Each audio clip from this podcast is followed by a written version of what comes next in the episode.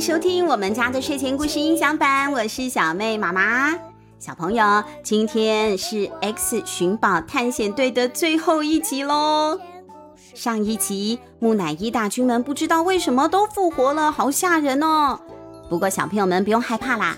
一来嘞，这些木乃伊啊，以前可是拉美西斯二世的军队官兵呢。他们虽然呢已经死翘翘了，可是啊，还不忘记自己有守护法老王陵墓的神圣使命，非常的尽忠职守，是很值得尊敬的好鬼。再来就是我们现在啊，可是安安稳稳的躺在被窝里，还有爸爸妈妈陪我们一起听故事，可不像小航他们一样在金字塔的古墓里逃命呢。我们只要轻轻松松的听故事就好啦，木乃伊一点都不可怕。不过话又说回来了，小航明明是已经成功破解了迷宫的正确走法，这样都好好的走到对岸去了，那些木乃伊啊是被谁唤醒的呢？我最爱的爸爸，有力强壮的臂膀，就能实现所有的梦想。X 寻宝探险队。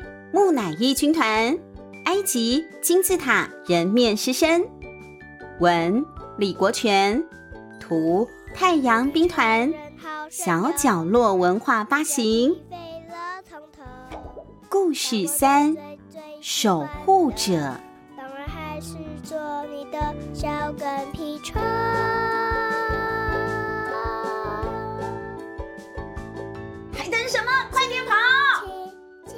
小航啊，一把拉住了阿提的手，两个人就疯狂地往前面冲了。后面追赶过来的是一大群全身缠着白布、眼睛发出了红光、移动起来啊，肢体很僵硬、不太愣瞪的木乃伊们。他们沉睡了不知道几百年了，现在突然被唤醒，手脚啊是不太协调，但是呢，还是判了命的想要追赶上小航他们。我们都已经通过机关了，这些木乃伊为什么还会醒过来？我也不晓得，现在不是研究这些的时候。这群木乃伊一开始看起来好像老爷车刚发动一样哦，有一点嗯嗯嗯卡卡的，走不太动。可是等他们经过了这一会儿功夫啊，暖机暖够了，他们跑得可就快了。毕竟生前可是职业军人呐，他们的速度和体力啊都是一等一的厉害。这可苦了小航他们了。再再这样下去，我们都会被抓到的。木乃伊一个大跨步，一下就追上了阿提。最前面的木乃伊跑着跑着，甚至啊跳了起来，朝阿提的头的方向就要抓下去了。小心！小航一转身，把手上的火把朝木乃伊狠狠地砸了过去。木乃伊当初在制作的过程当中，为了长时间的保存呐，可是全身上下都抹了不少的油呢。再加上呢，包着一层层的亚麻布，可以说完完全全就是易燃物。被小航这样用火把一砸，呼的一下，就这样一瞬间烧了起来。而且不只是被火把砸到的那一只哦，因为它自己烧起来了也很慌张吧。这只木乃伊啊，手啊脚啊的就在那里啊，挥来挥去，挥来挥去的乱舞动。结果不小心就碰到了经过他身边的另外几个木乃伊，火啊就沾上去了。就这样，像传染病一样的火苗从一个点变成了一大片。就在小航他们的身后啊。穷追着的木乃伊大军一下子呢，就变成了炭烤 BBQ 的肉串一样的，一根一根的燃烧起来了。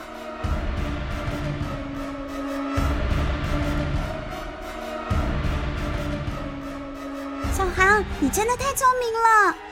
阿提不禁啊赞叹了出来。这一路上啊，要不是小航的机智，他们早就被接二连三的怪兽给吃掉了。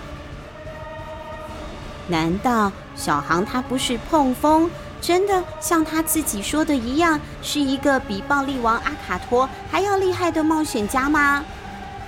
就在阿提想得出神的时候，阿提，你这是在发什么呆啊？快点，快快过来，这里有个小通道。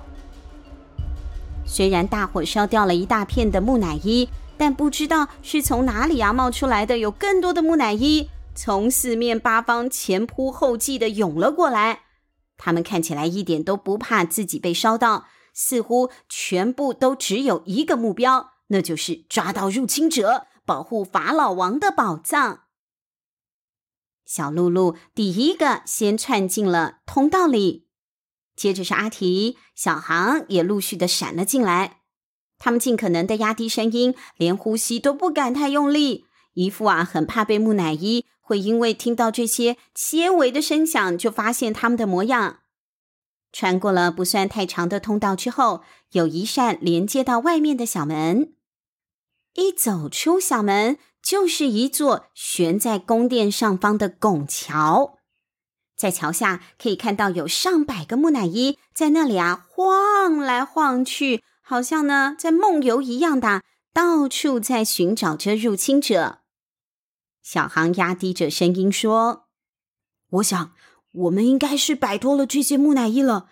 现在我们只要安静的蹲在这里。”话还没说完呢，突然就传出了野兽的怒吼声。救救命啊！只看到有一位年轻的男孩子非常惊慌的朝他们所在的拱桥底下冲了过来，而追着他的不是木乃伊，也不是毒蝎子，而是一只巨大的史前大怪兽。这这是恐龙还是鳄鱼啊？怎么会跑出一只这样的怪物？而且他们连那些木乃伊士兵都照吃呢。这一只看起来像暴龙又像蜥蜴的怪兽，有着尖尖的獠牙，血盆大口，滴着粘稠又恶心的口水。它跟那些木乃伊一样，双眼发红，而且身上也缠着白色的亚麻布。原来它也不是活的啦，它是怪兽木乃伊。这个跑过来的人是谁啊？我认得他，他是阿里。哎，管不了他是谁了，我们先救人要紧。喂，这里，这里，我绑了绳子，你快点用它爬上来吧。说完，小航把绳子的一端固定好之后，另一端就往下抛给了阿里。得得救了，谢谢你们。阿里一爬上拱桥，小航就把绳子拉了上来，不让那些木乃伊给抓住。差点就要死在木乃伊手上的阿里，一个腿软就跪倒在了地上了。啊啊！谢谢，啊谢谢你们，我差点就就没命了。阿里不断的喘着大气，可是这个时候。阿提亚却板起了脸来。你，你为什么会在这里？难道你一直跟踪我们，想要陷害我们吗？呃，我我不是不是这样的啦。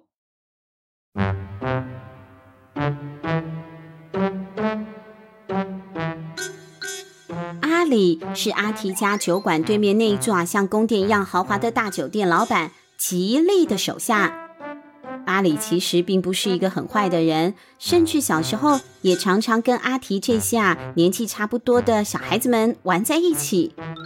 可是后来他开始帮老板吉利工作之后，就常常被迫于吉利的命令和强迫去做一些伤害阿提家的事，比如说啊敲坏人家的屋顶啊，或者是啊在这个小酒馆的门口啊泼上了很臭的大便尿尿。阿里自己也感到很心虚，现在在这种情况之下看到阿提，更是啊愧疚的脸都红了。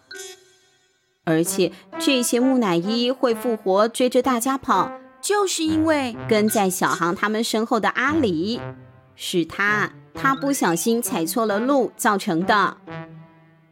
我我我真的不是自愿这样做的，是吉利老板逼我。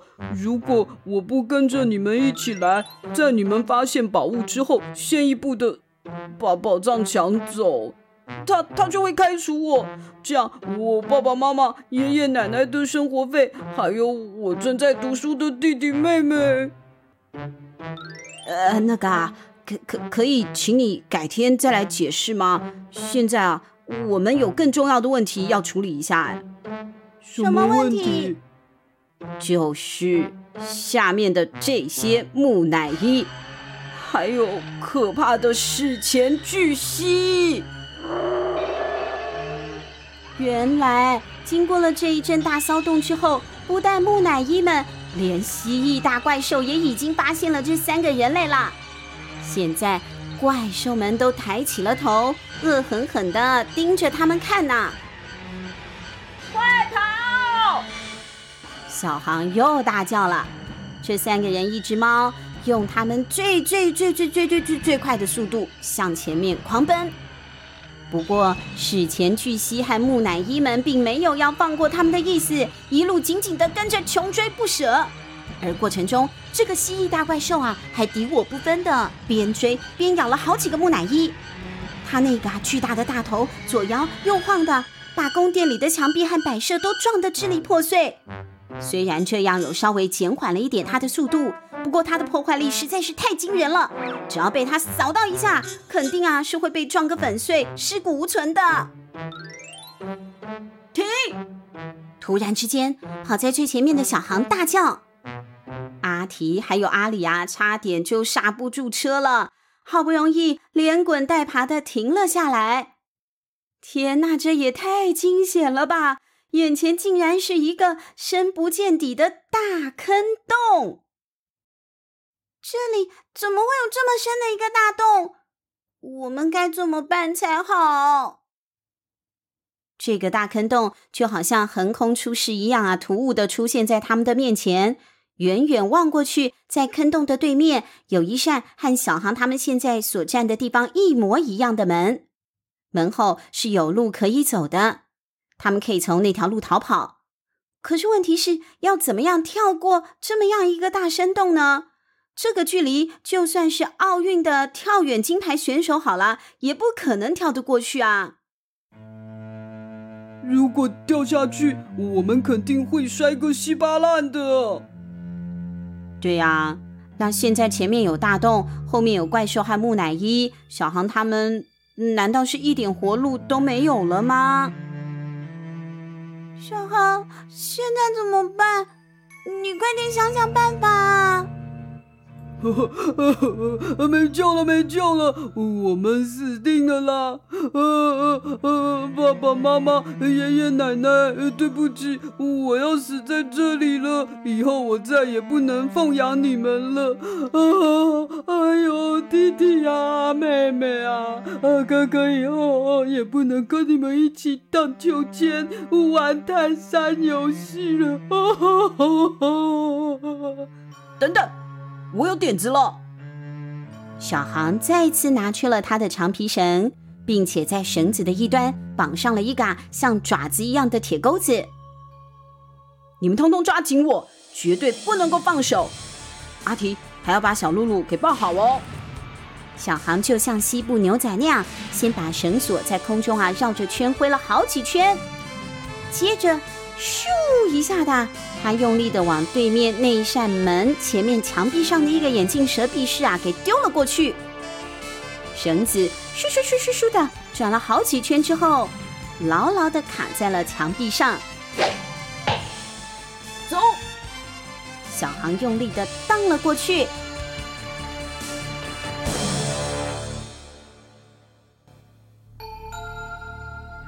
啊，总算是逃过了一劫。哦，得救了！小航他们疲软的瘫倒在了地上，差一点就没命了的惊吓，让他们呐都像是浑身的力气被放光了一样。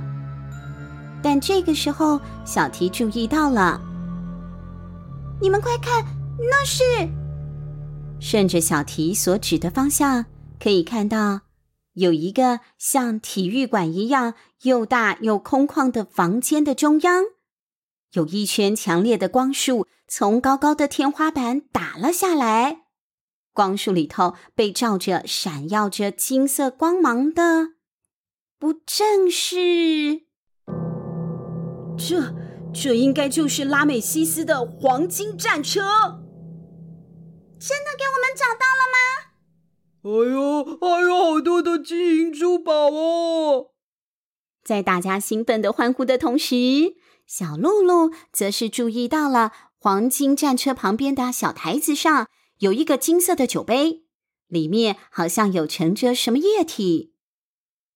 不过这个时候，在空气当中啊，传来了一个低沉的声音。汝等踏入了此圣域最深之处。什么声音啊？这里就是战争圣王拉美西斯二世封印他最自豪的黄金战车之地。哇，那是什么？那是人面狮身，他是埃及神话当中守护金字塔的圣兽。斯芬克斯，为通过考验者而踏入前方光圈者，杀无赦。考验？他说的考验是什么啊？我想，如果这个考验失败了，斯芬克斯会攻击我们。循着这个低沉的声音。阿提他们回头一看，发现有一座大概两层楼那么高的一座石头雕像，不晓得什么时候竟然已经无声无息地移动到了洞口，把唯一一扇通往出口的门给堵住了。为为什么这个石像塞住了洞口？恐怕如果我们没有答对斯芬克斯的问题前，他是不会让我们出去的。什么？哎，没什么好怕的啦，只要答对不就行了吗？喂，你你你怎么可以这么轻松啊？如果打错了怎么办？他会不会打扁我们？他那么高，呃，那么大，像像机器战士。呵，这个世界上没有任何的探险是不伴随着危险的，而这正是探险的乐趣啊！说出你的问题吧，斯芬克斯，我接受你的挑战。很好，我只把问题说一次，绝不重复。一块四方形的布，如果拿刀砍掉了一角，那么这块布还剩下几个角？呃，阿提。那个小子他可靠吗？啊，我一开始也觉得小航他可能是一个笨蛋，不过他证实了他说的每一件事都是真的，而且他真的很聪明，解开了很多的谜底，所以我相信他。好，我已经想出答案了，正确的答案就是不确定。啊？不确定，有这种答案吗？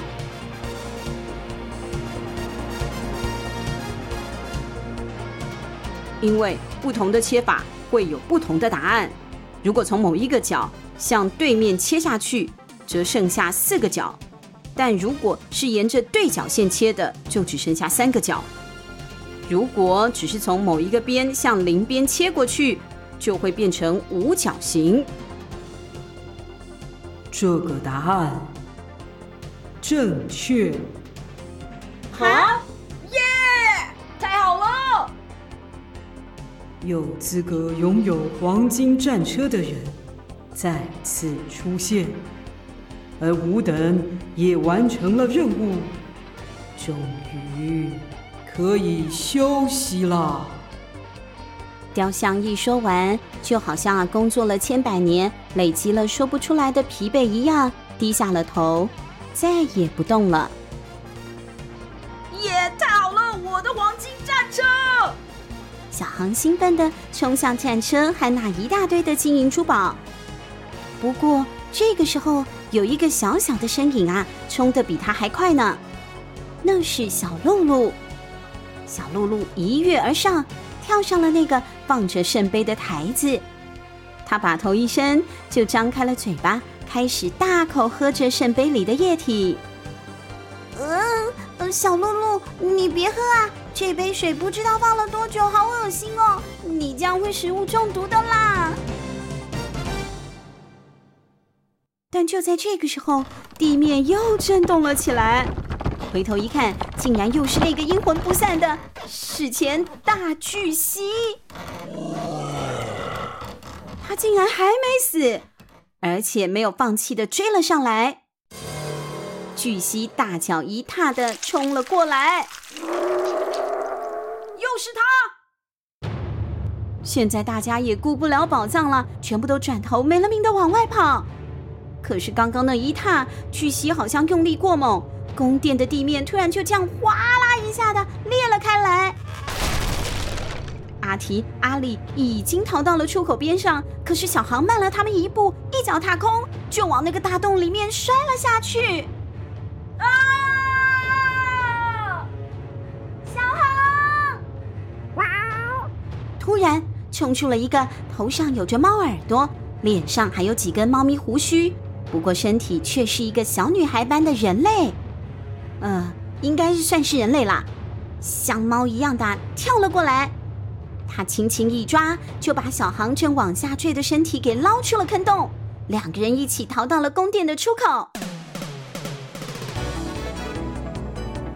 真的是太谢谢你了，如果不是你动作那么快，小航他肯定就会摔死了。不过，请请问你是哪位啊？刚刚怎么一直都没看到你？相处了这么久，你竟然会认不出我是谁？喵！我就是一直待在你身边的小野猫小露露。什么？你你是人类？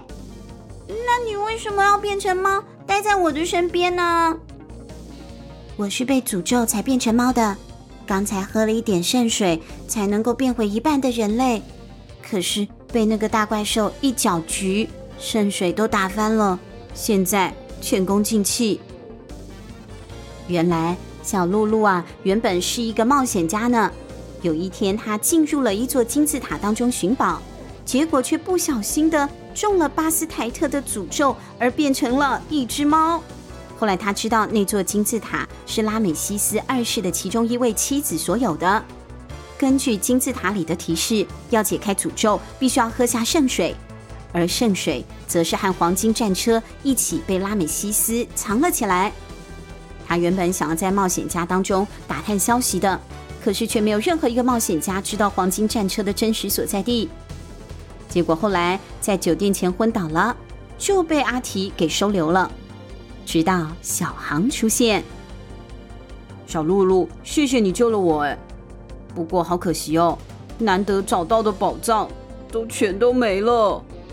哎呦，能活下来就应该要谢天谢地了。但这个时候，阿里却伸出了手。哦，其实我有带一些钻石出来了。阿里的两只手上分别拿了两颗好大好大，比棒球还要大的红宝石呢。我本来是想要偷偷藏起来的，不过如果没有你们救我，我是绝对不可能活着出来的。阿里把钻石交给了阿提，你拿去好了，把这些给卖了，你的店就不用面临经济问题了。阿里，谢谢你。阿提他们回到了开罗的小酒馆之后，就真的把从拉美西斯二世的金字塔里找到的钻石换了个好价钱，把小店好好的整修了一番。而阿里也辞去了在黑心老板吉利那里的工作，来到了阿提家的小酒馆上班，大家的生活都因此得到了改善。那小航和小露露呢？那就又是另外一个精彩的冒险故事了。有机会我们再说给小朋友们听吧。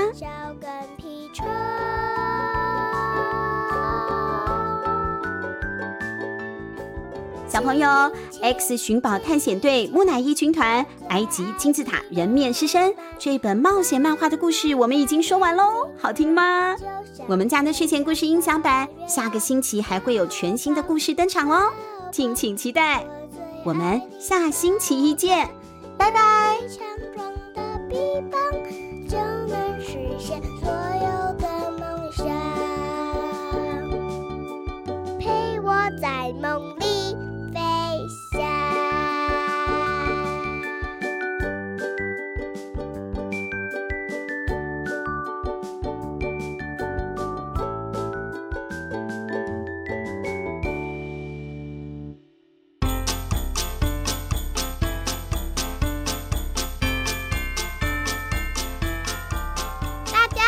我是小妹妹妹妹妹妹，喜欢听我们的故事吗？